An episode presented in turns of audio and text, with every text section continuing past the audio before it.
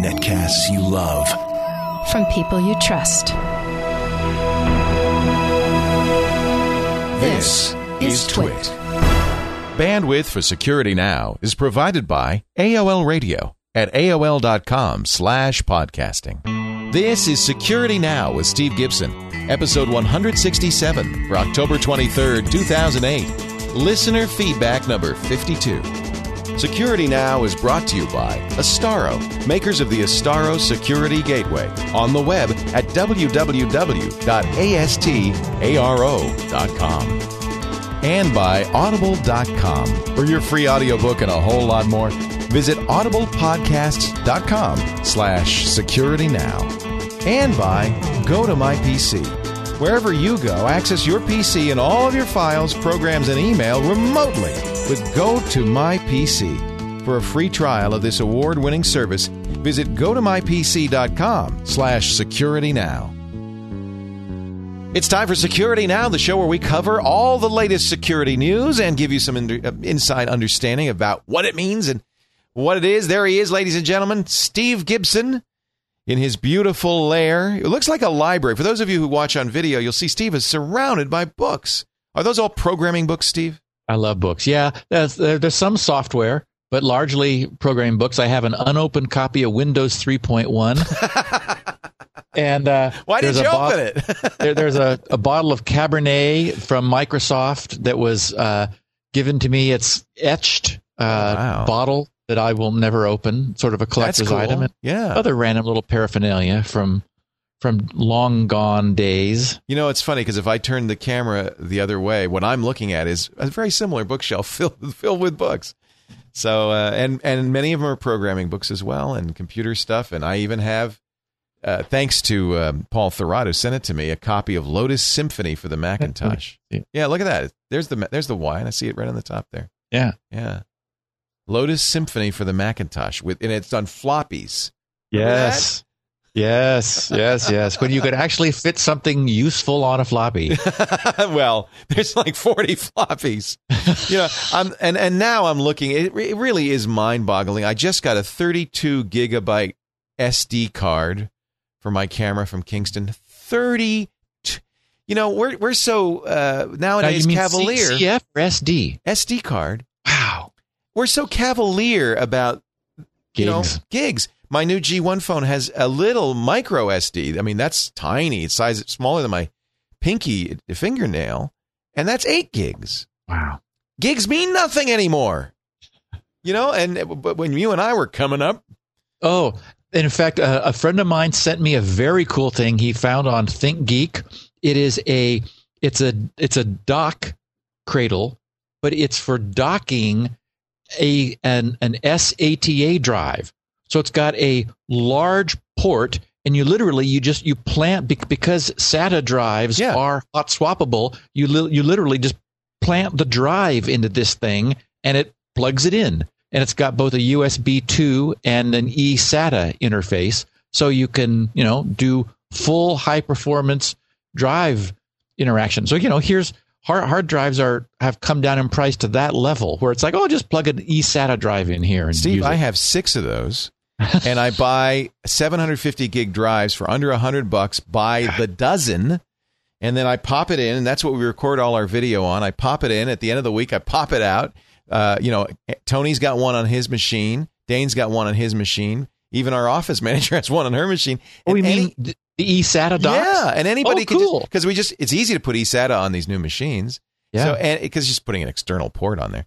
And Right. uh, and and any any of these drives, they're just bare bones drives. I've got them on my shelf now, starting to line up. Anybody can come in. What do we need? Oh yeah, yeah, that's on uh, drive four. They'll pop it in. It's Wow. amazing. Now I just Yeah. Dane just handed me. I, I only people on video are going to see this.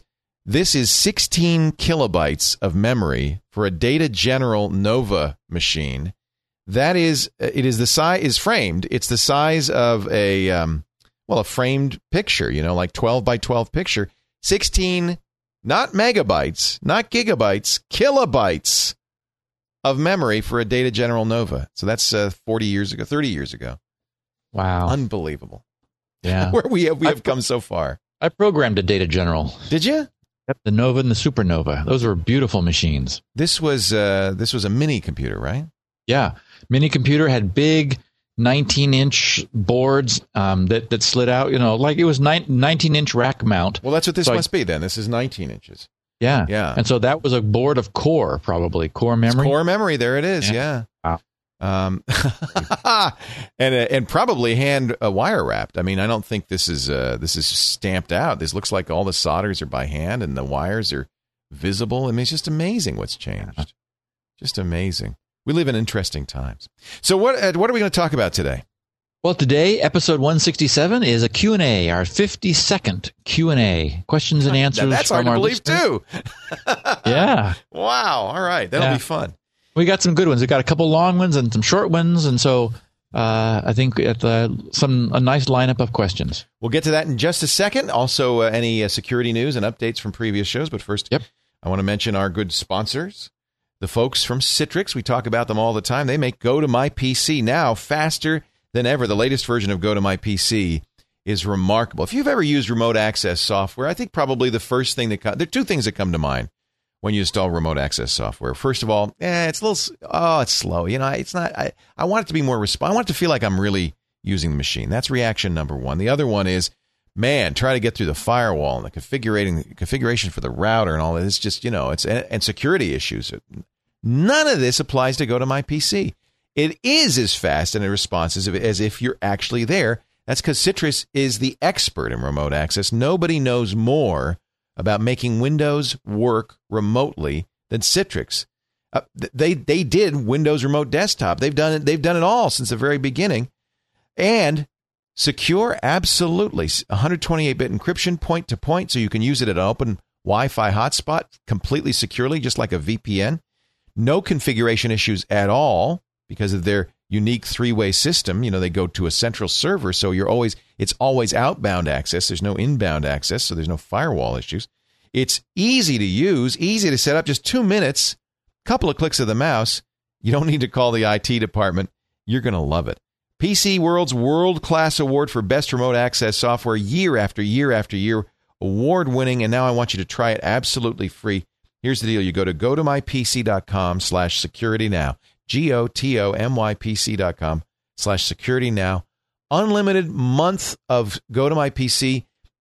They know, and I and I agree. This is the only way that we're going to convince you that it really is every bit as fast and easy as I'm talking about. Just try it. Absolutely free. Access your programs, your files, your email, network resources. You can even drag and drop files from your remote computer to your local computer. Works anywhere you can get online, even with a Mac. Go to mypc.com slash security now. Try it now for 30 days absolutely free. I use it all the time. It is a it is a huge convenience. You're going to want to use it too. Go to mypc.com. We thank them so much for their support of Security Now. All right, Steve, any uh, updates from last week's episodes or Well, it's been quiet on the security front. Um, there is another Mac update. I did get Um, one just last night. Yeah. Yep, that one. Um, it there were, it was updating once again a bunch of security vulnerabilities in third-party components that are bundled in with the Mac OS. You know, various um, open source Unix gizmos, but also there were some remote code execution vulnerabilities. So I wanted to let our Mac people know. I mean, last week when we recorded this, I had a major update. This one was smaller. This was, I think, 31 megabytes. So not nearly as big.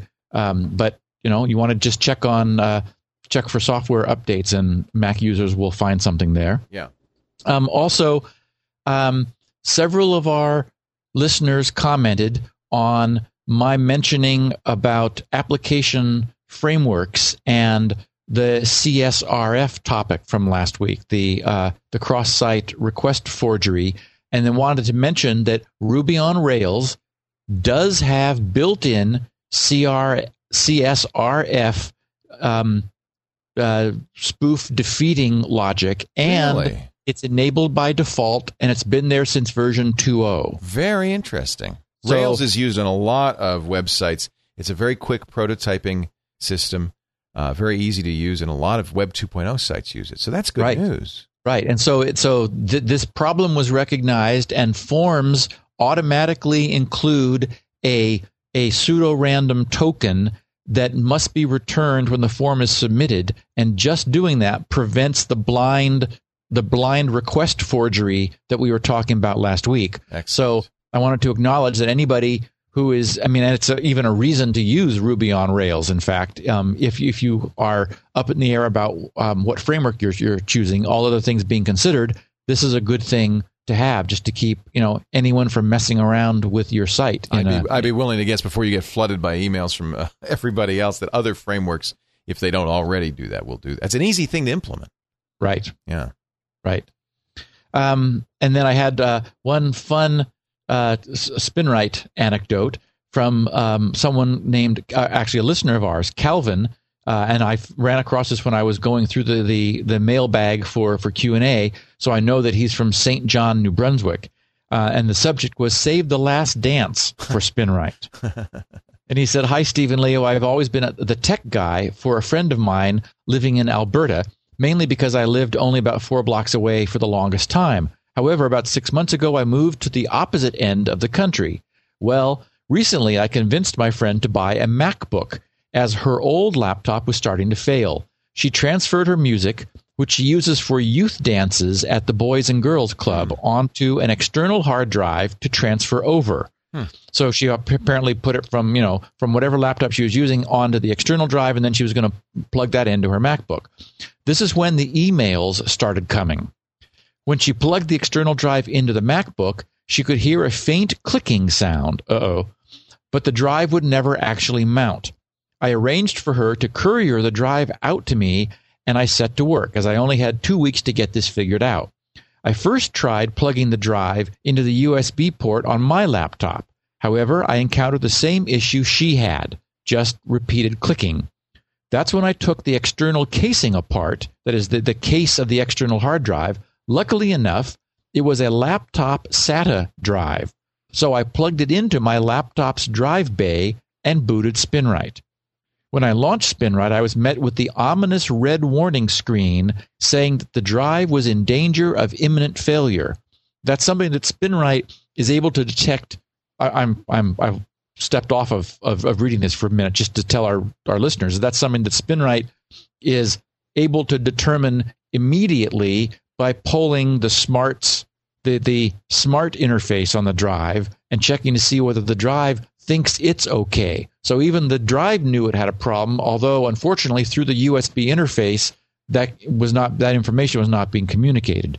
So uh, continuing with Calvin's note, with this in mind, I launched Spinrite at level two. After about 11 hours or so, Spinrite finally finished its business, proudly displaying about 25 green R's, meaning recovered Wow. data, Wow. showing all recovered sectors. I then booted to a Linux Live CD, mounted the drive, and copied the files to a USB stick to send back to my friend. Needless to say, the dance is saved, sparing my friend hours of CD ripping and recovery of songs for which she only had digital copies. Thank you so much for your amazing product and an incredibly informative netcast, keeping my propeller beanie wound up. You know, she's uh, uh, or he's very she's very lucky to have him because he's obviously a major geek, smart enough to do things like use a Linux Live CD to recover the files and things. right. Um, obviously, she had a good a good friend. That's a nice story. Hey, before uh, before we get to our questions, I have one story I wanted to mention. You, you, don't you're not a baseball fan, are you?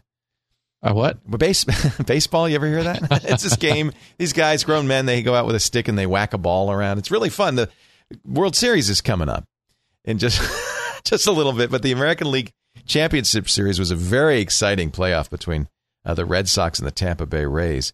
And uh, Red Sox had come back in Game Four, and in Game Six they won again, and it was the very, you know, they put it all the way to Game Seven, the final and deciding game to see who wins the pennant and goes on to the World Series. You, I tune in TBS, uh, and they're in reruns. They have some technical difficulty. The first two innings of the game they miss, they miss. They can't. And I'm I'm go on Twitter, and people are howling. I mean, this is a big deal. Uh, but they're running some crap rerun, and uh, and I'm watching it because I figure, well, they're going to get it back pretty soon, and I can't. I want to see the game. It's an exciting game.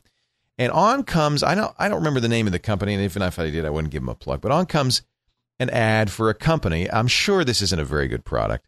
they claim to you run this product on Windows and it speeds up Windows and, and gets and gets everything going faster, right? And they show it's kind of a funny ad because it's mostly Macintoshes with Windows screens CG'd in, showing blue screens of death, and then they run the software. Oh, it works.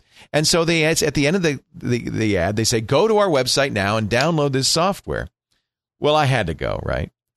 But I think what they weren't planning on is running in the Game Seven of the American League Championship Series because I go to the website, nothing. They oh. DDoS themselves with this ad and they did not come up for another half hour. All that potential revenue gone, just shot. P- people who couldn't get on the website.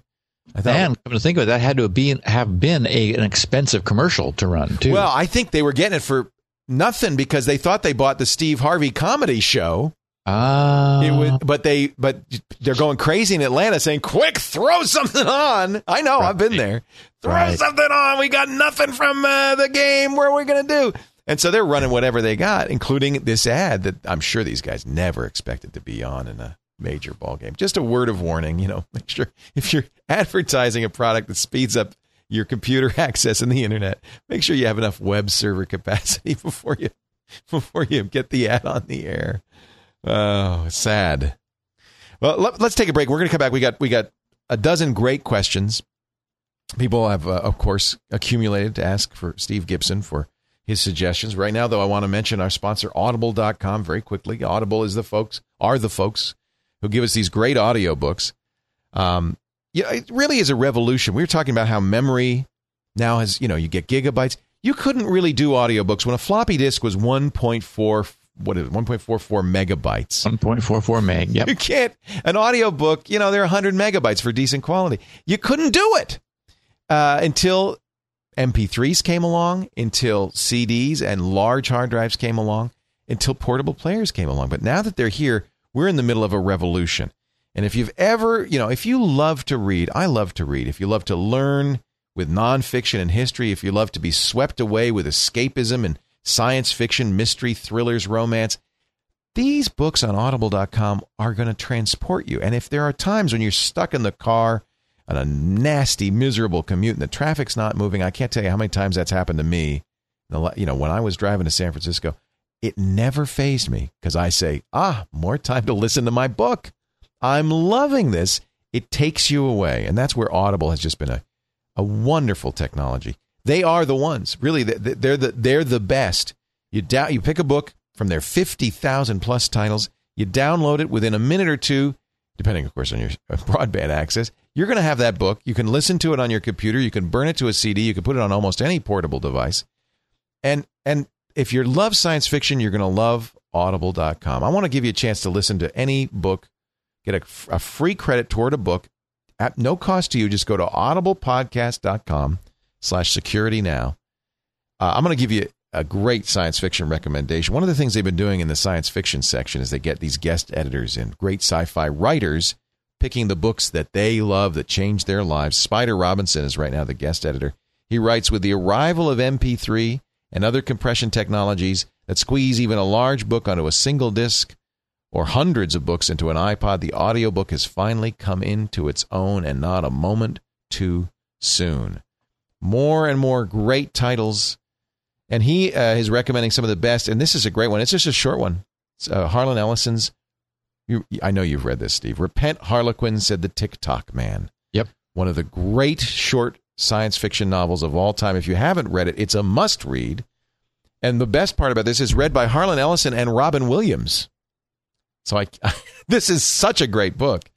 Now it's only 35 minutes, so I'm sure you're going to want to pick some other things as well. But just this will give you a sense of of the you know i just want you to listen to one book. That's why we give you this one for free just to get a sense of how this could change your life. Audiblepodcast.com slash security now.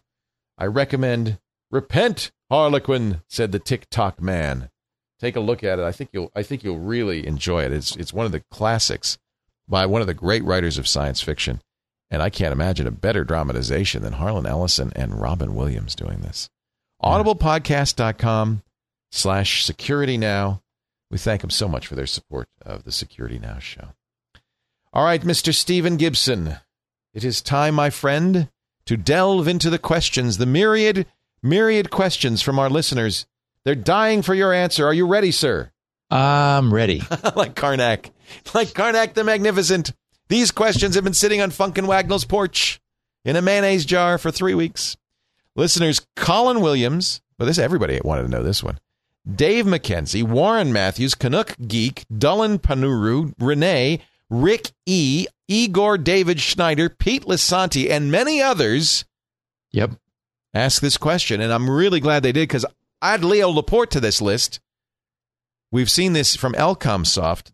Yep. Report that WPA and WPA2 Wi Fi may no longer be secure. What's the story, Steve? totally bogus Yes! report. That's what I said. Yes. I, I, I, was I, I saw this news story and I knew that we would get these questions. I Yes, talked about it on fact- the radio show, and I just In it fact, pisses me off, frankly.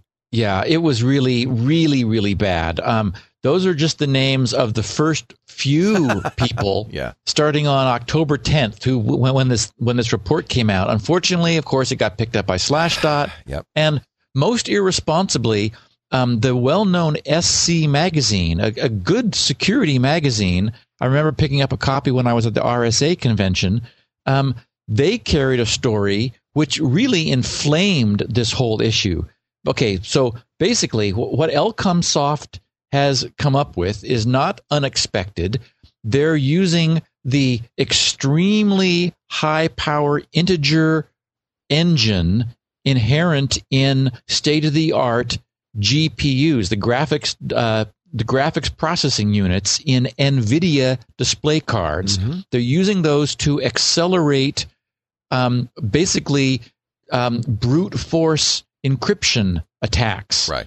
and and they give many examples in their flyer of different sorts of passwords that can be cracked. And and what's most telling is that it's Elcomsoft themselves are only billing this, for example, as a high-powered way to maybe check for weak passwords in a corporate environment. They're only claiming that that two of these cards, two NVIDIA cards and their software in a fast machine would break Wi Fi encryption up to 100 times faster.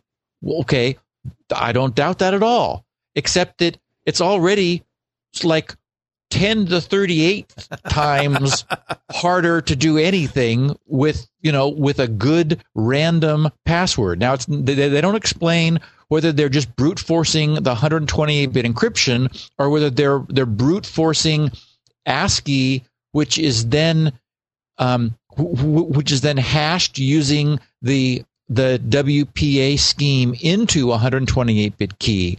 So so it's not exactly clear what it is they're doing, but but the problem is that this SC magazine story, which got picked up, and then which of course the Register in the UK picked up, and then Slashdot did. But you know, the guy who wrote this S the SC security SC magazine story said, "Oh, this is the end of uh, Wi-Fi uh. security as we know it." You know, and the other thing that pissed me off is instead of saying 100 times faster, he said 10,000% faster. well, and the yes, and the way you- the way you could theoretically get that because this is also a distributed a, a distributed attack tool if you had if you had 10,000 computers each with two of these in a huge network Yeah. each of them 100 times faster than if they were just doing it in software alone you know okay yeah so then you could get it up to 10,000% faster but even that doesn't matter because you know if you have followed our advice and have a strong really you know really robust WPA key which you you should have in any event then this doesn't help you at all i mean Right. this If, this in other words, if you use your special passwords program to generate a 64 character random string, yes you're, you're still, you know, so what if it's 100 times faster? It's not even you know, two orders of magnitude compared to infinity. So now you're down to several tens of billions of millennia Yeah. rather than 10,000 several tens of billions of millennia. I was really shocked at. I can understand the mainstream press getting sucked in by this. I was really shocked that secu- that people at Slashdot and SC Mac they should know better. Yeah, well, especially when even the even the original report from Elcomsoft makes no claims about its ability to crack Wi-Fi. It Yeah. does. I mean, I've read the whole press release. They're saying a hundred times faster. It's like, okay, I believe that, but that doesn't help you. It doesn't in any way weaken WPA because it was already strong enough to withstand a factor of a hundred gain in cracking. I mean, and besides, a hundred's not that much. If if if WPA weren't strong enough to withstand a hundredfold increase, it wouldn't be strong enough to to withstand a one-fold increase. Yeah. Because again, a hundred isn't a huge number. No. You know, that's I think why they couched it in percent, which because it makes it sound like it's so much more. But even then, it's not a significant. Uh, I yeah, I'm really. I, I- guess I've been doing this show long enough. I've learned a thing or two, and I was I debunked. I had the same debunking uh, reaction uh, on the radio show. It's just, but but of course, it scares the heck out of people. Yeah. Well, Now- because we we have seen situations. Um, there was a there there was a report recently where the encryption scheme used for car the the the remote car keys had been cracked, and in fact, it has been, and it was kept secret for for two decades, and it it leaked out, and some cryptographers got a hold of it, and it turns out that un, and under certain circumstances, it's possible if you receive several successive outputs um, to to determine the master key in in the keys we use for unlocking our cars and and garage door openers and things. But but even then, the only good attack is a so-called side channel attack that we've talked about before, where you measure the power being consumed by the transmitter. Well, okay, how how do you measure the power being consumed by the transmitter someone's holding in their hand, you know, across the street? So so just receiving the radio, it turns out, is still very secure. And and so people get these stories mixed up because they're technical and we end up, you know, um, upsetting people needlessly. Right, right. Uh, you know, one thing that it does raise though is this issue of um, you could sit out on the curb with with a wireless connection and collect a lot of data and then go home and analyze it. You're not doing this on the curb, and I guess and is that right?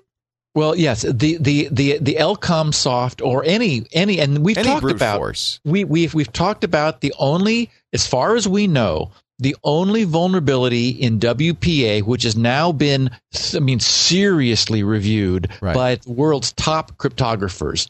The only weakness we know of is a brute force attack Right. where and you only need a few packets. You don't need much. Although if you were going to if, if you wanted to crack the security, you would be wanting to suck in a bunch, but then you'd only analyze a few. So you'd say And- maybe and- take ten minutes worth of data. Would that be enough?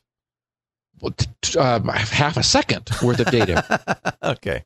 would be enough because oh, because the goal is to find a key by by trying them at random that happens to decrypt a couple packets. But it And does. when- It is a. It is a form of vulnerability because unlike you know, if you want to brute force, for instance, uh, SSH to break into my server, you you can't really automate that. It, it it slows you down. You can only do one try every few seconds. But this does at least mean you can get a batch of data, take it home, and you can throw a lot of hardware at it and hammer it. Uh, and and when you're not playing, you know, uh, uh, whatever your World video War- game World of Warcraft, yeah. World of Warcraft, you can you know idle your computer Right. trying to crack some Right. Wi-Fi. so you and, can do it at your leisure, which is a little different than a lot of brute force cracking. Well, for example, the WEP crack, because of the vulnerabilities in WEP, the pre the prior generation encryption WEP, you anyone can crack that in a minute. Sitting on the So, curb, yeah, you know, yeah. that's just broken now. Yeah. But but WPA is still safe as long as you're immune to br- brute force attacks. As long as you use a really good key. So again, grc.com slash passwords, Breathe safe. and we will give you a good strong key. Nothing to fear. Uh, Mike in Toronto, Canada needs a public VPN service. We get this question fairly frequently as well. I hope you're reading this, Steve. I'm looking for, yes, he, he is. I'm looking for a VPN service for surfing the web. The problem is I tried Strong VPN, but the service is very poor. Could you tell me or ask your readers if there's any good VPN service in the USA? I'm scared to get another one, fearing getting ripped off again and this was an easy one um, I know of, and you and I both used. And, and while I was using it, we, you know, I had a trial subscription that the owner of the service gave both of us, Leo, and that was Hotspot VPN. Yep, and it's ten bucks a month, uh, eight eighty eight. It's very affordable. Yep, and it works. I mean, their servers are strong. It's a standard. They they just use OpenVPN. So when you download the client from them, this installs OpenVPN into, for example, your laptop with it all pre-configured and ready to go, and it's so it's simple to use. And uh, I was while I was using it, I was very impressed with it. I had no trouble with it. Uh, and there are others, but the, yeah, I yes. think that's a very good one that I would I would highly recommend. Um, you do you do get some slowdown by using a VPN service. I mean, it's not you know you have to go through their server, right? Right. Yes, you are, and yes, and you also need to trust them because remember, just like Tor, where you're using essentially other servers out of which your traffic is being emitted, um, there's inherently a traffic concentrating right. aspect to right. that. Right. So, so you know, somebody could be looking at all of the traffic coming in and out of the hotspot VPN network, figuring that maybe it's higher value because somebody wants to encrypt what they're doing with you know in, in their local connection. Right. So there's some some some traffic concentration consequence of that. But you know, for email and, and web surfing and so forth, it's uh, it's certainly safe. And I wouldn't I wouldn't dream of doing anything that you needed to be uh, safe uh, in a hotel, especially a hotel. No, no, no. Hotspot. I mean, these things are risky, so you do yep. need something like this. Um, Bruce uh, Kinkalo or Kinchalo in Denver, Colorado, USA, says he just wants to plug in uh, and turn on and tune in and drop out. No, no, just plug in. Hi, Steve. Thanks to you and Leo for the great work you do with Security Now. I love the show. My question is about power line networking. These devices are newly available from a security point of view. Is the encryption used sufficient to prevent eavesdropping by others? You know, I haven't tried this. They kept foisting it on us uh, years ago, and I think now the new Powerline networking actually is pretty reliable, pretty fast. And the good news is it is very secure. Oh, that's neat. So they encrypt the data. And they do well, yes. And to, you know, we've seen keyboards that said they encrypt the data, and it turns out they're XORing an 8-bit yeah. byte with it. I just saw a hack of a wired keyboard from 20 feet away. Ooh, yeah. Yeah. Um, the good news is I did a check. Uh, all of these come from the same company, and this company understands security. They understand that if they're sticking your network on your your wires and for example you're in an apartment building so that your wires are the same as your neighbor's wires um, they better get the encryption right yeah. and they look like they did a i mean i haven't done an absolute full security analysis but in answering in order to find an answer to the question i did look around i took a look at the security and the, and the technology and they were using all the right words and it really looked like you know they understood they had to get this right and they did good that's excellent news. I would tell Bruce, yes, it's safe to use, you know, power line networking. Very good.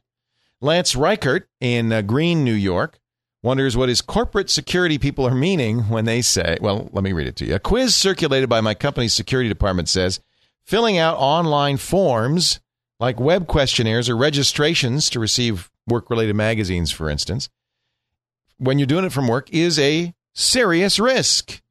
Quote, every time you log onto a web page, you create a scenario hackers could potentially use to crack your employer's networks.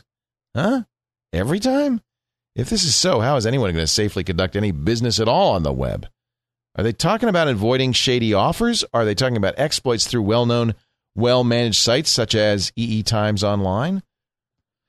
I thought that was a neat question yeah. because you can sort of see a little bit of FUD spreading. Yep. Um, I would say that his particular corporate security people are are a little over concerned, though it's it's probably a good thing to you know from a from a standpoint of educating the employees of the company to sort of give them a sense of of you know things you do on the net are not completely without risk. Um, and I think he summed it up nicely. It is, you know, these are what we've talked about. We've talked about how the the number one attack mode now is going to bad websites with browsers containing vulnerabilities, and I guess that's that's uh, being redundant to say browsers containing vulnerabilities. Um, they all do apparently, um, from everything we've seen. Some, some more than others, but yeah. well, and vulnerabilities known or or not yet. Right, that's the problem. You, know, you can't discovered or not yet discovered. Yeah, right. Um, and so, you know, the, the the the problem is that that some bad websites can do this. Now we've also seen situations, and, and, he and he refers to the EE Times Online. It might very well be that the EE Times Online webmaster and company are above reproach. They are, you know, integrity and would never deliberately hurt anybody, but their server could have a vulnerability that allows people to change their web pages and put malicious code on them. And we also see that happening all the time.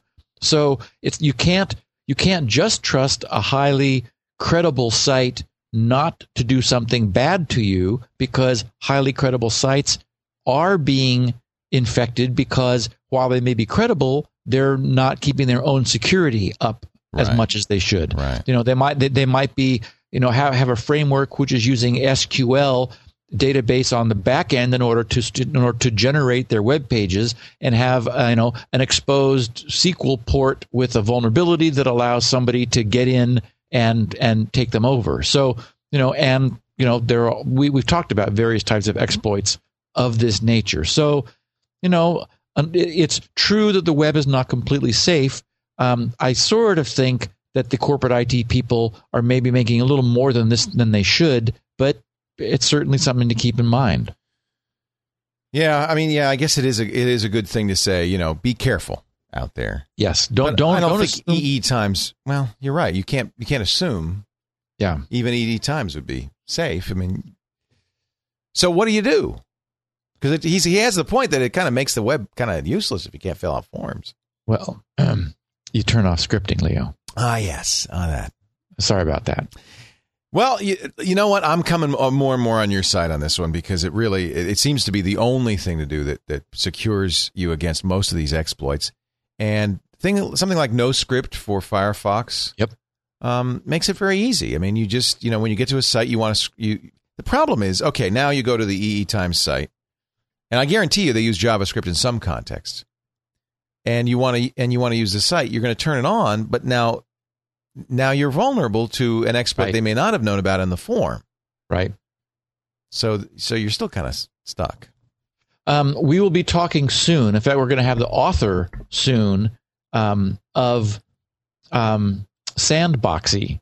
Which is a great program. Yeah. Yes, a large number of of the um, of the people who hang out in GRC's news groups are. I mean, they're using Sandboxie. They love it because it sort of is a lightweight sandbox. And I've had some dialogue with the author, and I've just been waiting for a, a, a window of opportunity to to get him on and talk about it because it is a great program and it does have the advantage of of putting some protection around your browser to keep your browser from being able to do anything to your system mm-hmm. that you don't want it to. And so, you know, it's you know the the the the heavyweight approach is to use a full VM, a full virtual machine system like Parallels or or VMware, um, or or um, But they raise this interesting point. You're on the corporate network now. Even if you're using a virtual machine, can't something bad spread through the network? eh, um, You go. You really want to isolate it from the network too. and of course you can't isolate a browser from the network. You can't. Got to be on the it's got to be on the network to browse. We're screwed, basically. Yeah. It's not good. it's not good. You just what do you pray? You just hope. You say, okay, I just I think all all you can do is be as aware as you- of Right. as you can. You know, as I'm reading email from our listeners, the the overriding sort of background theme is, you know, listening to this podcast has raised their level of awareness. Yes, they're they're more aware of these things, and it, and and it's changed their habits. I, you know, we don't want people to just disconnect from the net and you know go sit under a tree. Um, we don't we don't want to keep them from doing the work they have to do. But there are there are things you can do, like considering trying Firefox and NoScript and seeing how that works for you, Right. and, and knowing that you know you really do have more protection than if you're if you're just using IE with scripting turned on. And it's important, even though there is no perfect protection, it's important to remember that some protection is better than no protection at all. You shouldn't just throw up your hands and say, ah, we're screwed and, Well- and give it up. You know, I, I so often think as I'm using my key in my front door, what a ridiculously poor Right. security a lock and key are. But it's better than leaving your door unlocked. It certainly won't keep anyone from getting in if they want to. But again, you know, some is better than none. Lance, oh no, that was Lance. Uh, Matt Ludlam in Weybridge, London, has a few questions about stressing his socks. I've got sock stress. A quiz. Oh no, uh, Steve, love the show. The only one I listen to and learn from every week. Okay. One thought on the most recent Q and A. You mentioned that the latest versions of Microsoft's web server IIS have been hardened against some forms of TCP attack. My understanding is an application like IIS would pass information to the TCP stack, and the TCP stack would then manage the lower level communication. Following on from there, if Microsoft hardened IIS, in effect, they'd be hardening the entire TCP stack. Ergo, we are all safe, are we? Obviously, my above conjecture must be wrong, but where? Does IIS have its own TCP stack in users mode? Does sockstress pick up on areas that Microsoft has not hardened? Your thoughts, as always, eagerly anticipated. So he's saying basically, Microsoft says we've we've fixed IIS, we've hardened it, and he's saying, but wait a minute, isn't the problem at TCP? Yeah, I like the question because I didn't really explain that very well when I talked about it before, and a number of of our listeners had had written with similar sort of similar questions. Um, the the relationship between the TCP stack and the applications that use it um, is is such that the, the the stack is sort of a service that the application uses. So a, a web server like IIS says, "I want to accept connections coming in on port 80." Um, but I, I'm not wanting to reinvent the wheel. TCP is a complicated protocol, so I want the operating system that IIS, am running on to deal with all the messy details. I want to accept connections on port 80. I want to be notified when someone connects. I want to receive their data. I want to send them data, but I don't want to have to worry about the bandwidth delay product. I don't want to worry about packet loss in the connection. I don't want to be I don't just don't want to deal with any of those details. I want to be told when they connect, told when they disconnect, get their data, send them data.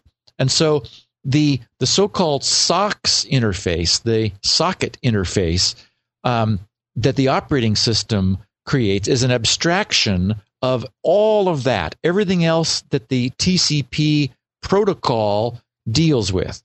So, one problem, for example, that that I discussed when we were initially talking about sock stress would be the idea of a, a client creating a connection and then stalling the connection by by saying that it had no available buffer space at its end to receive any data.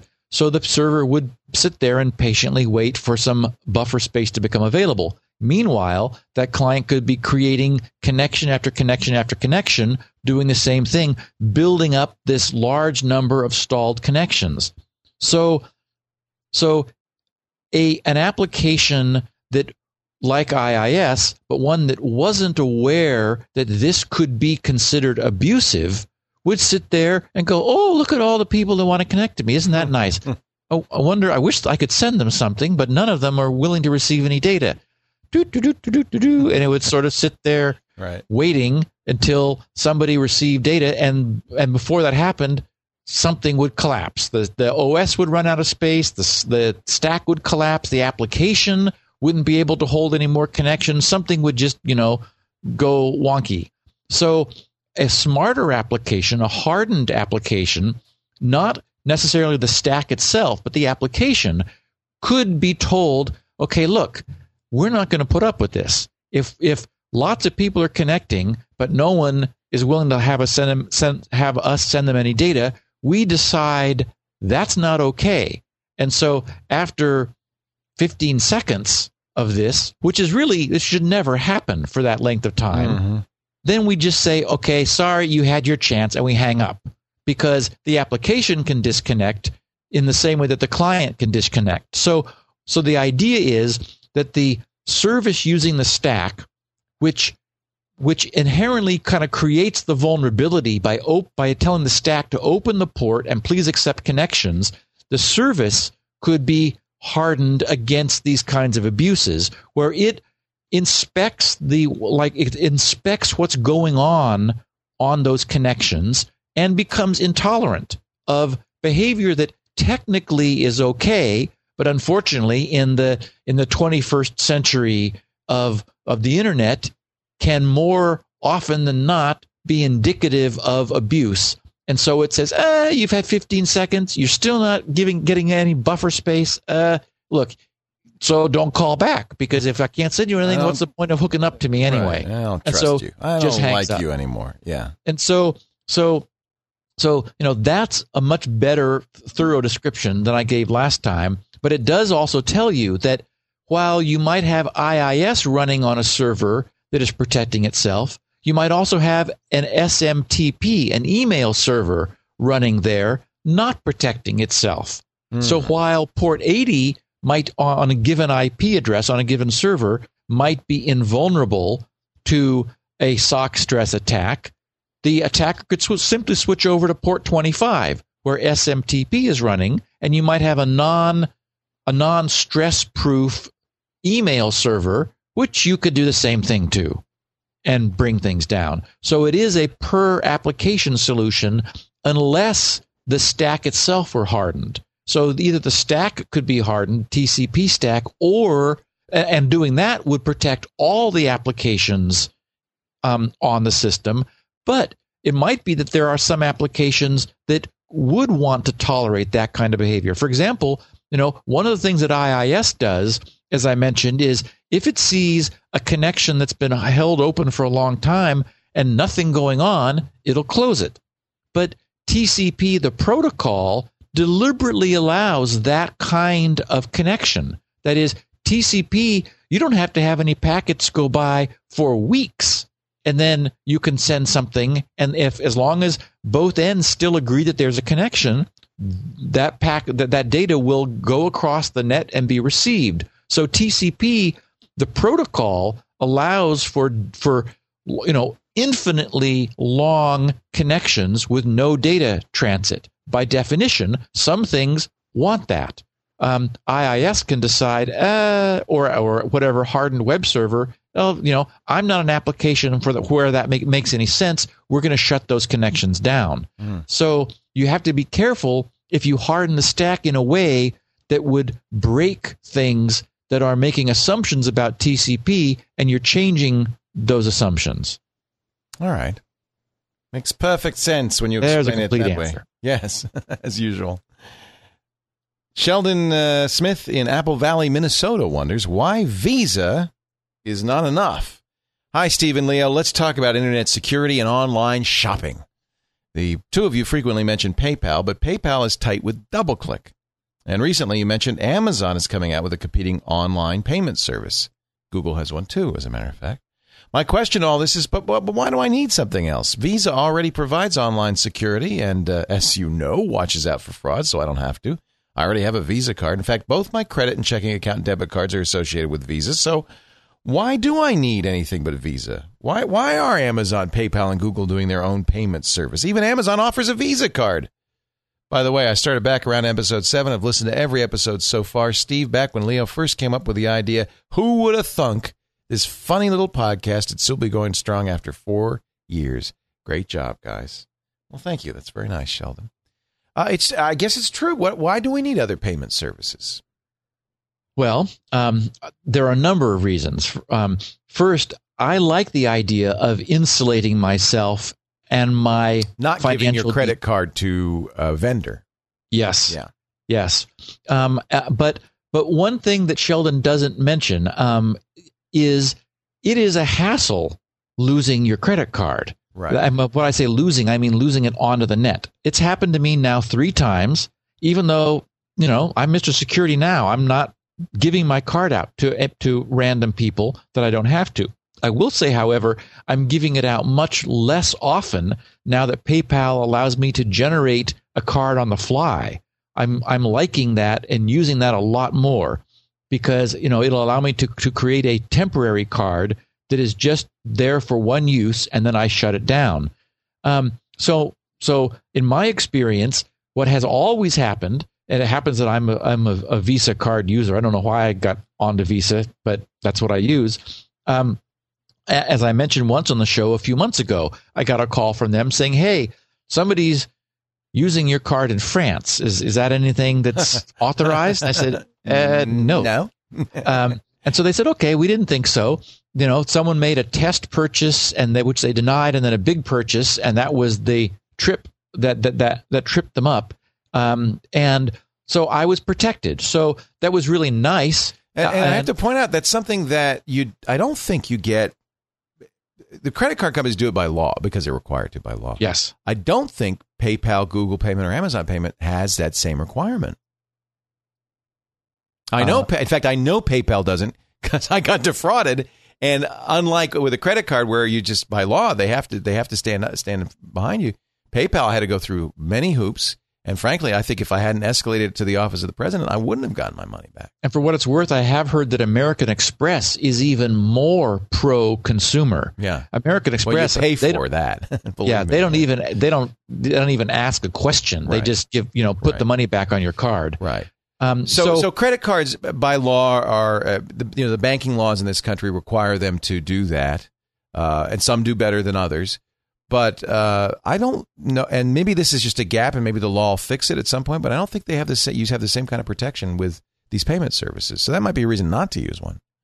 Well, in my experience, my I guess the, the the point I wanted to make was that that while yes, you are protected from the the financial consequence of losing your card, having it get loose on the net. You are not protected from the hassle of changing the number. I've got a bunch of things. You know, True. Amazon knows Yeah. my card number. Yeah. I subscribe to the little little uh, toll road pod that deducts automatically from my card whenever it the account runs low, and a number of things that that last time I, I had my I lost my card had to have the, the number changed. I was like, oh god, okay, now what now what are all oh, and my cell phone billing goes to my card and, and all that kind of thing. So it really is annoying to have to change your credit card number. Um, and and going through an intermediary that, that either doesn't use doesn't expose your card to the net or someone like PayPal that allows you to generate a pseudo card for the purpose of doing a single transaction, it prevents you from having that exposure. I guess what I'd like to see is the same requirements put on these payment services. Now, here's a question. If I use that one time only Visa number that PayPal gives you, I presume now I'm using a Visa card that I'm protected, right? Actually, it's Mastercard, in the MasterCard. case in the case of I, PayPal. I would assume that that gives me now those protections because I'm using a Master a, a PayPal credit card. Um, so let's see. so. So somebody else uses it again, it's not going to work. Yeah, but I'm just saying the fraud protection. Here's the deal: when you buy something with PayPal, if you get Oh. defrauded, you, it's it up to PayPal what they want to do about it. Not so with a credit card. If I use a PayPal credit card, I would presume because now we're using Mastercard that we are protected. Yeah, I don't know. That's a good question. I'd like to find that out. See, it's a trade-off, and what what I'd really like to see is the is the the banking laws say you payment services you have the same requirements as a credit card has. Yeah. Uh, let's see. Let's go to New Jersey. Paul Core in Trenton, New Jersey, was concerned and a bit confused about Skype quality and the need for port forwarding, which is something we do. We'll talk about it. I have a colleague in the UK. We use Skype to talk to each other. I decided to research best practices. Skype has a security page. I see connections point to point are encrypted to guard against man in the middle attacks. Unless the man in the middle is Skype, but we'll talk about that some other time. IC connections uh, right, important because it is a peer-to-peer network. I found a page on improving performance by using port forwarding, and I found my router setup details on portforward.com. After reconfiguring my router, I visited Shields Up to test vulnerability and found it failed due to ping exposure. I re enabled block anonymous requests in the router admin screens, tested again. Now it passed. I will return to Skype's preference for using dynamic port assignment rather than the explicit high port I set following the article of on performance. So now I'm wondering what is the best practice approach for Skype security? I did find the GRC page on NAT and saw that if one port forwards, it should be on an isolated machine. Any light you and Leo can shed would be appreciated. I found Security Now a while ago and returned to the archive of earlier podcasts until I caught up. Thanks again. Well, thank you, Paul. I'll tell you what I do, and you tell me if it's safe, Steve. I uh, I have a dedicated port for Skype two two two two two something like that, and I port forward from my router to that particular machine two two two two two, um, so that it, that is the only machine that incoming connections on that port can be accepted, and I that's gives us better I think better Skype results. Yeah, there are a number of things going on here that are interesting and non-obvious um, that that Paul's question brings up. First of all, um, I'm not sure what he did on port forward, but he says that by re-enabling block anonymous requests, um, he w- was then able to get a, a, a true stealth pass on on shields up. Port forwarding itself should not cause a shields up failure, um, especially on a high numbered port. Um, so what he may have done there there there are two ways to enable unsolicited incoming traffic through a router.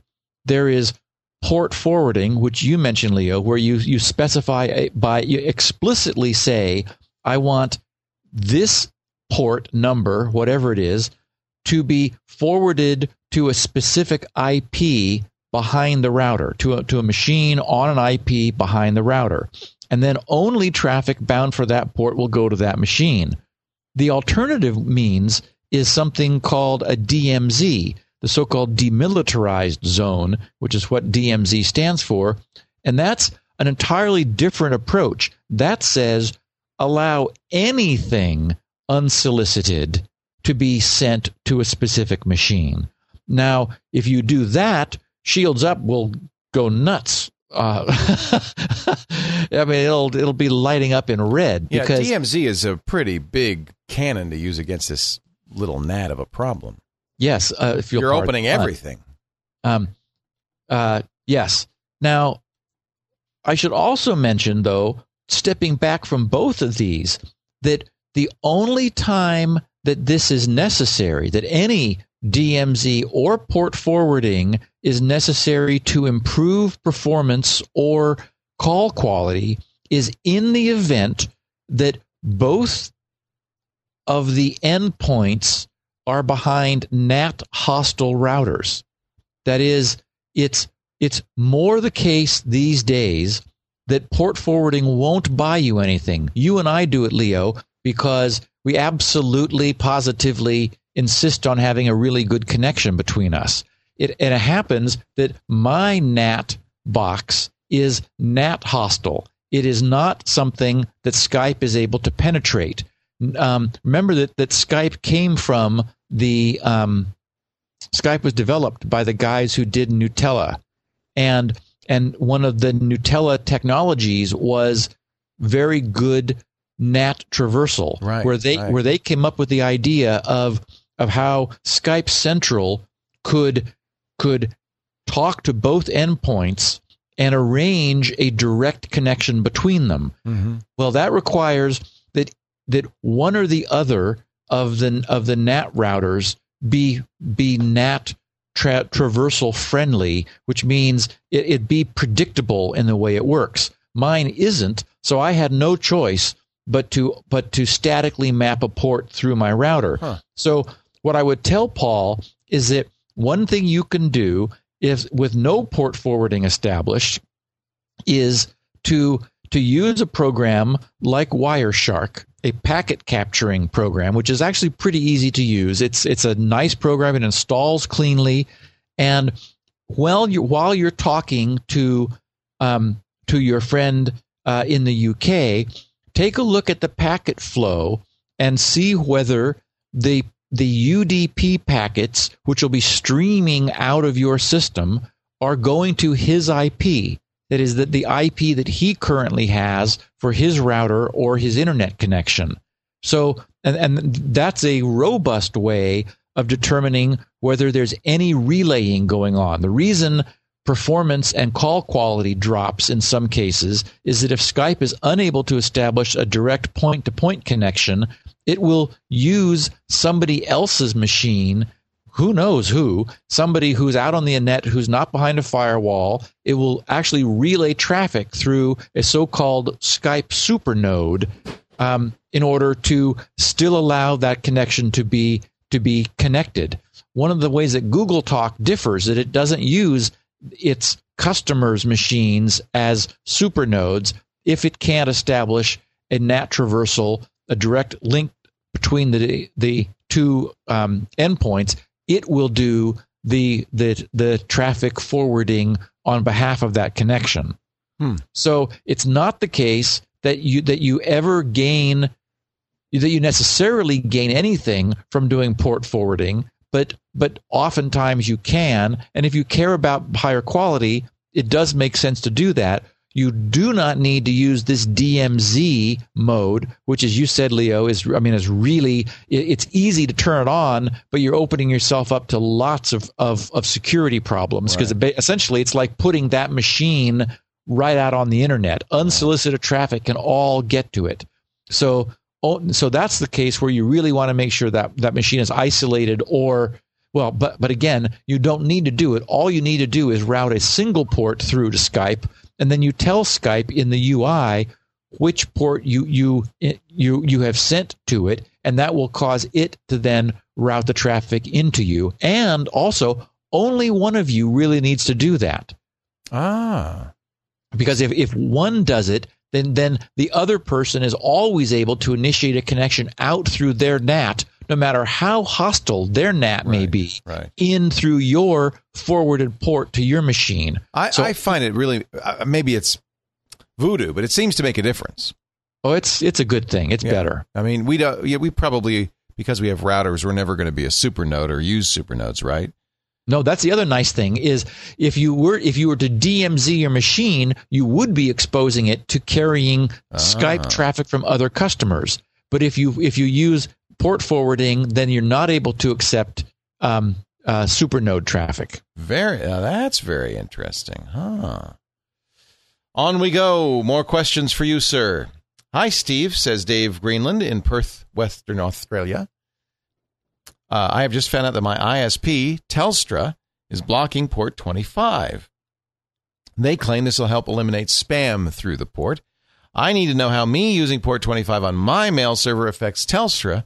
They claim that to overcome this issue, I need to register and pay $10 a month for a static IP address. While $10 a month may not seem like much to U.S. internet users with their 25 gigabyte limits, ha ha, it's actually 250 gigabytes. It is an exorbitant amount since I already pay $99 a month for a mere 25 gigabytes, which, by the way, is upload and download combined. Is there any way I could change my SMTP port to still send mail from my mail server whilst using my dynamic IP address? I have this through DNS Exit, which uh, periodically an application on my server checks my ADSL IP address and updates my DNS records to suit. This works great and is absolutely free. Thanks for any help you may be able to offer. I enjoy the netcast, though much of it is beyond me. Keep up the good work. It won't be beyond you for long if you keep listening, I promise.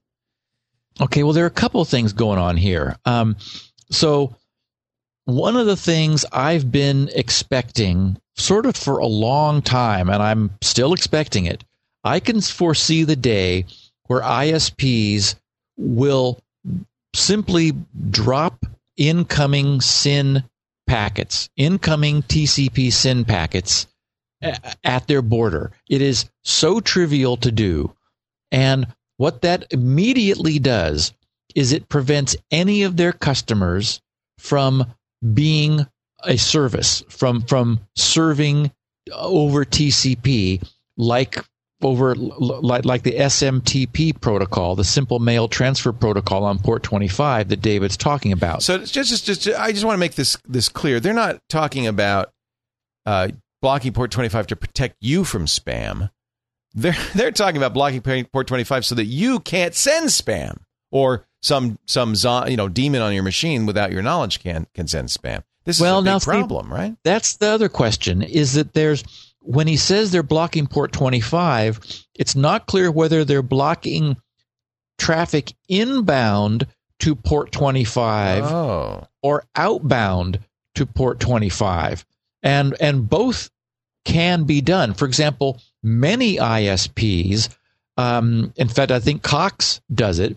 For example our, the, the big cable modem company here in southern california many isps will block outgoing traffic to port 25 right. because what that prevent because that prevents a client their customers from from sending traffic to other people's SMTP servers. Right.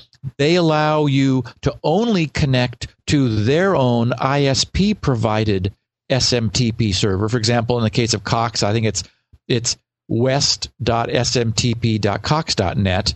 You, so you have to configure your email client to send your outgoing email there, and then they will forward it on. So that's blocking that's blocking outbound traffic with a destination of port 25, which is for for sending email to somebody else's, you know, s- sending email out to the internet.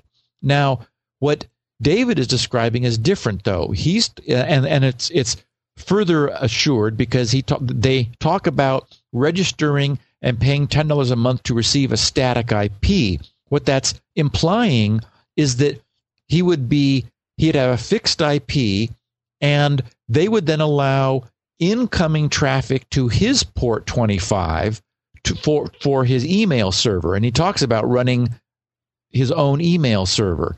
So so there normally what what you do is you of course you use your ISP's email server. So you know your your username at your isp.com and and and so email traffic coming into you goes to port 25 on your ISP's email server and then your email client picks it up using POP uh, protocol or IMAP protocol um, in order to to obtain the email which is sitting on your ISP's email server.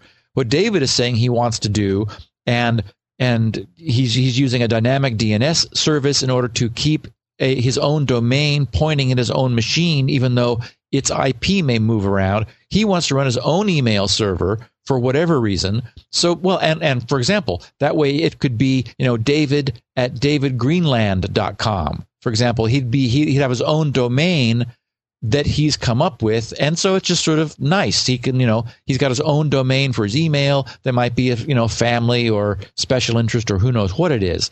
So in this case, his, his ISP is saying, ah, we're blocking incoming email on port 25 unless you pay us money. You give you, we'll give you a static IP and then you can run an email server. Hmm. So uh, again, I'm at, at this point, that's an, a less common thing to do. Now we are seeing other ports blocked. We're typically now seeing, um, for example, uh, as a consequence of the history of Windows vulnerabilities, we're we're seeing port, ports 135, 136, 137, 138, 139 are blocked, and often um, 445, which are are all the Windows file sharing ports. Those are often blocked coming in to an ISP, which protects all their customers from the the you know traditional um, bad um, uh, Windows file sharing attacks. Mhm. Um, so again, I wouldn't be surprised if in the fullness of time we see ISPs just saying, uh, we're not going to let customers be services at all. You can be clients of the internet, you cannot be services of the internet. Unless you make special arrangements, like at this point, Telstra is doing with, with Port 25 for somebody who wants to run their own email server. Right. All right. Well, that makes sense. Um, I think this, this isn't just Telstra. You're seeing this, as you said, most cable companies are now doing it. Comcast re, re, uh, res, resisted this for a long time. And people said, look, if you just block port 25, you're going to eliminate a lot of the uh, zombie spam that's coming out of your network. And they said, well, if we do that, we're going to get millions of dollars in tech support calls. from people who suddenly whatever you know was set up isn't working. Uh, so they resisted for a long time. They finally did it, and I think it probably does make a big difference in the amount of spam that's being sent by, uh, not not intentionally, but being sent by these zombies. Well, that again, that's outbound port twenty five. That's outbound, right? Right. Uh, because because in or, in order for uh, in order for people to send spam, they need to to send it to somebody's remote server. Now, you could certainly send spam to your own ISP; they'd get unhappy They very know. quickly. They know exactly. Yes. What And- they- what a lot of these zombie programs do is they actually put a, a, a- an outbound mail server on the PC, an SMTP server on the PC, and Right. for it to work, it uses port twenty five. But you could use any port, right? Again, it uses outbound. It's it's sending outbound it's sen- port twenty five. Yes. Yeah, it's sending it's sending packets to somebody else's SMTP server, Right. which is available and open on the net. And there there are there are so-called open relays, which are SMTP servers that will accept email from anyone to anyone. well, couldn't it? ju- What if I'm running an SMTP server on my machine, whether with my knowledge or not? Why would I need to go to another SMTP server? Wouldn't it just become a, an origination point for spam? No, be, well, if you were running SMTP server on your machine, you would you would put your spam on your SMTP server. Yeah. Then it would need to forward it to somebody else's SMTP server in order to deliver that spam. Oh, I see. As part of the process. right. Right. Yeah, I get it. Okay. So in that in that case, it would not be using probably an open relay.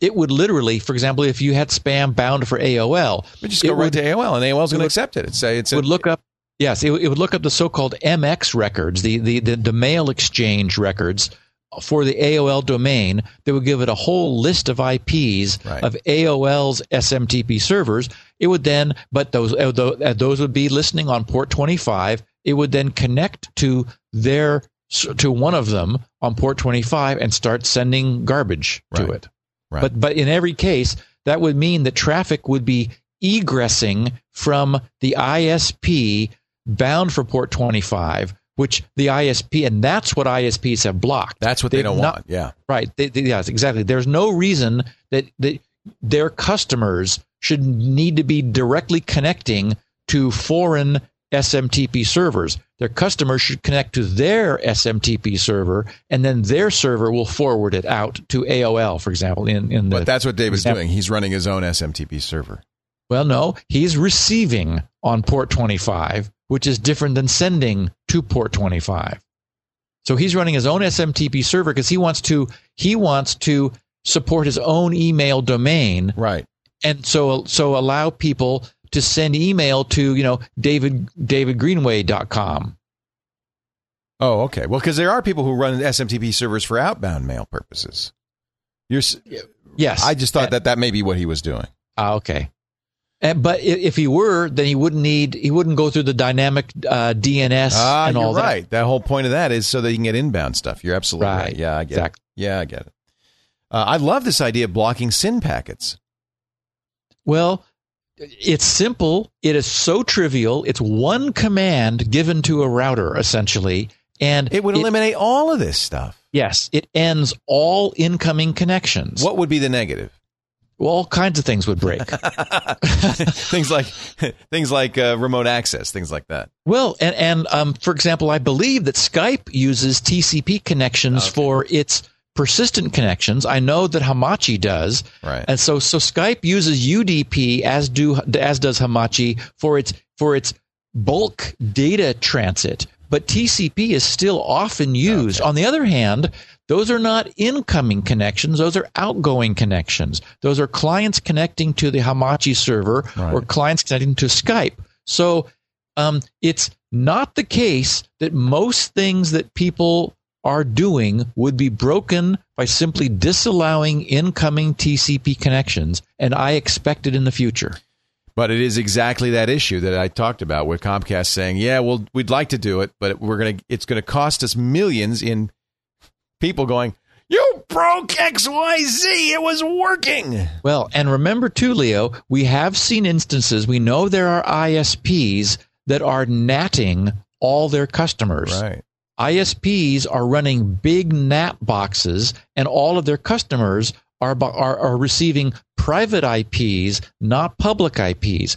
Well, the fact that that's happening means none of those customers are able to receive incoming TCP connections or UDP for that matter. Neither protocol because they're it's just like they're behind their own NAT router Right, and right. their and their computers are being protected from incoming unsolicited connections. So it's certainly the case that ISPs are are already not providing those services to their customers and apparently it's working. Ian Clark in Sydney. We have a lot of Australian listeners. You ever notice that? Yeah. Ian Clark in Sydney, Australia wonders whether all solid state drives are created equal. Hi, Steve. Is a thumb drive and the new no moving parts solid state hard drive, are those the same? Can they both read and write the same as a normal hard drive? What's their lifespan? Thank you. Oh, this is a good subject. It is. And um, I did a little, I updated myself on the state of the art uh, a month ago because I decided I was going to splurge when I did my little OQO machine Yes. and, and have it configured with the 64 gig solid state drive. Quite a splurge if you get a good one. Yeah, and I did. Um, and so I wanted to find out exactly what was the technology going on. What you know, what was I paying so much money for? Right. Because here you've got a 32 gig SD card. Why aren't two of those Right. the same as 164 gig solid state drive? You know, a full on SSD. Um, there are a couple things going on. Not all. First of all, the, the answer are they all created the same? The answer is no. There is cheap technology. And in fact, I don't remember now what show it was of yours I was listening to, but I had uh, I had your Twit Live channel on in the background, Leo, and there was some discussion of multi-level storage Yes. versus single-level storage. SLC versus MLC. Uh, Yes. Yes. Yes. SLC is much more robust and much more reliable and more expensive because it is less dense. It only stores one bit in a single cell rather than multiple bits. The mul- the way the way the MLS, the multi-level storage functions is it's literally they're not they're not bits where bit means binary digit. You know, that's what bit is a contraction of. They're they're MIPS or MIBITs or something. they're they're multi-level digits where the an analog value stored in this in the single cell is used to store several digits or several bits worth of data rather than just one. So the cell isn't storing a zero or a one, and you might think of that as like a voltage of zero or 10, for example. Mm-hmm. It might be storing zero, one, two, three, four, five, six, seven, eight. So it might store eight different levels of voltage in a single cell that allows that cell to represent three bits of data. Well, while the advantage of that is that you get you get three times the density the problem is now you've got to be much more careful in distinguishing the voltage level. It's not just either, you know, 0 or 10 volts where you set a threshold, for example, at well, actually you set a threshold generally low because if, the cell discharges over time, you want to make sure you know that, that it, it was a, it was once 10 but if it's zero it's going to stay at zero. So for example you would set, set a threshold of maybe two. And if it's if it's anything greater than two you call it a one and if it's anything less than two volts you call it a zero the problem with multi-level storage is you still have that uncertainty but that that means that you could have more problems because there is a cost of and reliability of storing more bits in a single cell. The advantage, of course, is you get higher density and lower cost. So, so solid state drives that are needing to be high performance and high, highly reliable, they're not only universally single level storage, so they're much they're they're the most re- you can get in reliability. They also go to great lengths to do so-called wear leveling. That's the other thing that you need in a in a high quality thumb drive that will be missing from the cheapo thumb drives they give away now free at the cash register at Micro Center and Fry's and things. Those things, I mean, again, you get what you pay for. Um, what it means is that it's much easier to burn out spots in a highly used thumb drive that is not doing good wear leveling than than is possible in a thumb drive that has high quality wear leveling. Um, you you pay more for it because there's more logic involved and it's just a higher cost solution. But in this case, you get what you pay for. Right. We uh, yeah, it was with Ryan Shrout of PC Perspective. In fact, we're going to do start doing a little hardware show with him. He's great on Thursdays on uh, Twit Live, and so he we were talking about. I was talking about the the Mac, the new Mac laptops, and it's very easy to re- remove the drive and put in a new solid state drive. They only charge a few hundred bucks for, I think four hundred bucks for a 128 gig drive, and that's Whoa, whoa, whoa, whoa, whoa, whoa! yeah, whoa. that's cheap. what? Yeah, well, and that's probably because it's SL. What is what MLC? Right, that's the cheap memory. Who, wait, who, Mac? Mac? A- Apple? Apple for a premium. I, think it was four hundred dollars. You can get the 128 gig solid state drive in there. Wow. But it's not a good. I mean, so uh, Ryan was That saying really- the that- Intel is the best drive, and that's twice as much for that that storage. Yes, yes. And again, you're getting something for what you pay. yeah. So uh, yeah, I'm wondering what they're using in there. Um, obviously, they want to promote SSD drives, and I was very intrigued. But what I decided was I'm going to buy the solid, the regular hard drive. And when solid state drives come down in price, will they come in down in price? I think they will in a year or two, Yes, right? And I heard I heard you say that, Leon. I thought that was very smart. Simple so, thing you know, to pop it in. Yep. And then you get a big upgrade in uh, in uh, in value uh, for you know, you kind of to give another year out of the out of the thing. Yep, I think that's very smart. Now, coming up, we have the Wells Fargo Bank login insight of the week. Seems to be seems to be a regular feature of the show. The fun observation of the week and the big topic for next week. It's all coming up in just a bit. I do want to pause though and mention our friends at Astaro. Boy, we love Astaro. It wouldn't be security now if we weren't talking about Astaro.com. They make the incredible Astaro Security Gateway. We call it the ASG. This is the ultimate in uh, UTM, Unified Threat Management.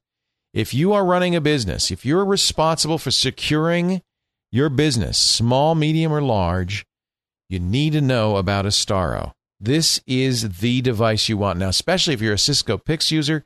End of life for the Pix. Astaro wants you to come on over. They've got a discount for you. Just call them up 877 the number 4 A S T A R O and they'll give you a special upgrade. You can also call that number and get a free trial of the Astaro uh, ASG 877 the number 4 A S T A R O that's 1 877 427 8276 I mean, I've I've told you before what's in here. It's the best of breed in commercial and open source software for security.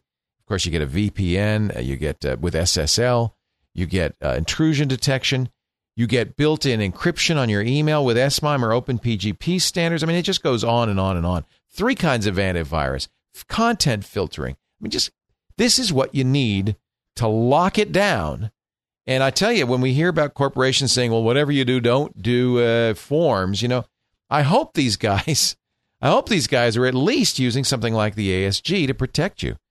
Call them right now, 877, the number four, Astaro. Non-commercial users, I encourage you to go to astaro.com slash security now. You could download it, put it on a beige box. They even give you what used to be a 79 euro subscription to Astaro Up2Date, absolutely free. You could try it at home for free as a non-commercial user. Uh, there, there's a VMware appliance you can try it.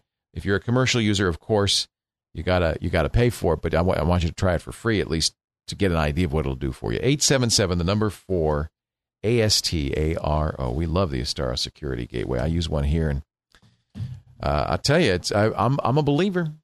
A S T A R O dot com. We thank them for their support. Steve, are you ready for one more Wells Fargo? Yeah. it's just it's so funny. We this all should we should we give people the background if you haven't been listening? This all started with one email from a guy who's a Wells Fargo uh, online customer who said, "Hey, it's ignoring, you know, it's chopping off the extra five characters or whatever in my password. It seems to be case insensitive. Is this secure?" And then we've been going back and forth ever since. Here's the latest from Gary Warner. He's the director of research for the University of Alabama Computer Forensics. This guy ought to know in Birmingham, Alabama. Man, we got smart listeners. He says, Steve, sorry, I'm far behind on my listening, so only now getting to the September 11th broadcast. That's the one we talked about, Wells Fargo. But I wanted to comment that banks still run on mainframes. Mainframes have been accepting user IDs and passwords since the 60s. Many web apps and banks are just front ending mainframe applications. And it is it is the problem uh, that some many mainframe systems can't have user IDs or passwords longer than eight characters. In some cases, seven characters. It's also not possible on these same systems to have a case sensitive user ID. Everything's uppercase. Recall again that some of these systems were implemented before we even had shift keys on computers. I just thought you'd get a kick out of that. What you describe is actually quite common for front ended mainframe applications. I'm listening to Security Now tonight on my iPod while my computer forensics students at UAB take their midterm exam. I bet he's a great teacher. Gary Warner, Director of Research, University of Alabama, Computer Forensics in Birmingham. Thank you, Gary. And it's certainly the case. It's that, true.